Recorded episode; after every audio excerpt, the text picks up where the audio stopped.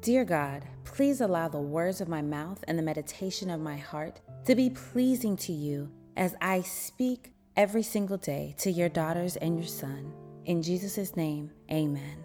This podcast is devoted to you, for you to get a few moments each day as a reminder of how much God loves you, how faithful He is to you, how much grace and mercy He has abounded upon you.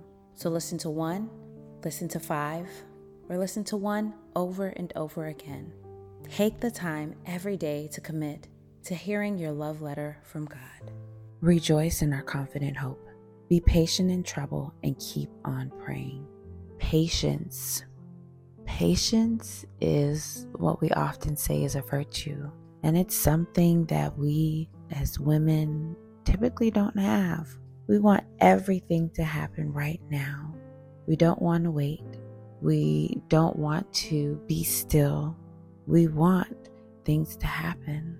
And so, in this verse in Romans 12, verses 12, it says, Be patient in trouble.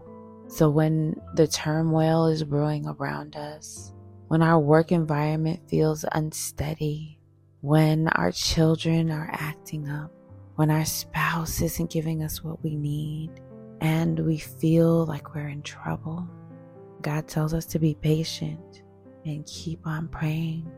Pray without ceasing. Don't worry.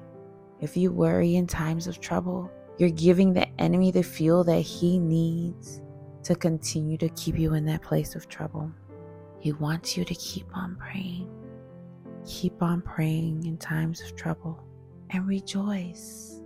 Rejoice. How often do we rejoice and say, Thank you, God, for this chair that I'm sitting on. Thank you, God, for this phone that I'm listening to this voice on. Thank you, God. When we're in times of trouble, we need to rejoice. We need to thank God for what He has done. We need to thank God for anything that we can think of that we are happy about, that brings us joy.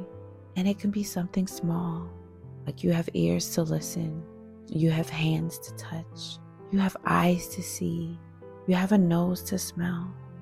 And remember, be confident in your hope. When you say, I hope that this happens, or I hope that that happens, believe it in your heart. Don't just say it. Don't just have empty words. Believe it and receive it. Be confident in your hope.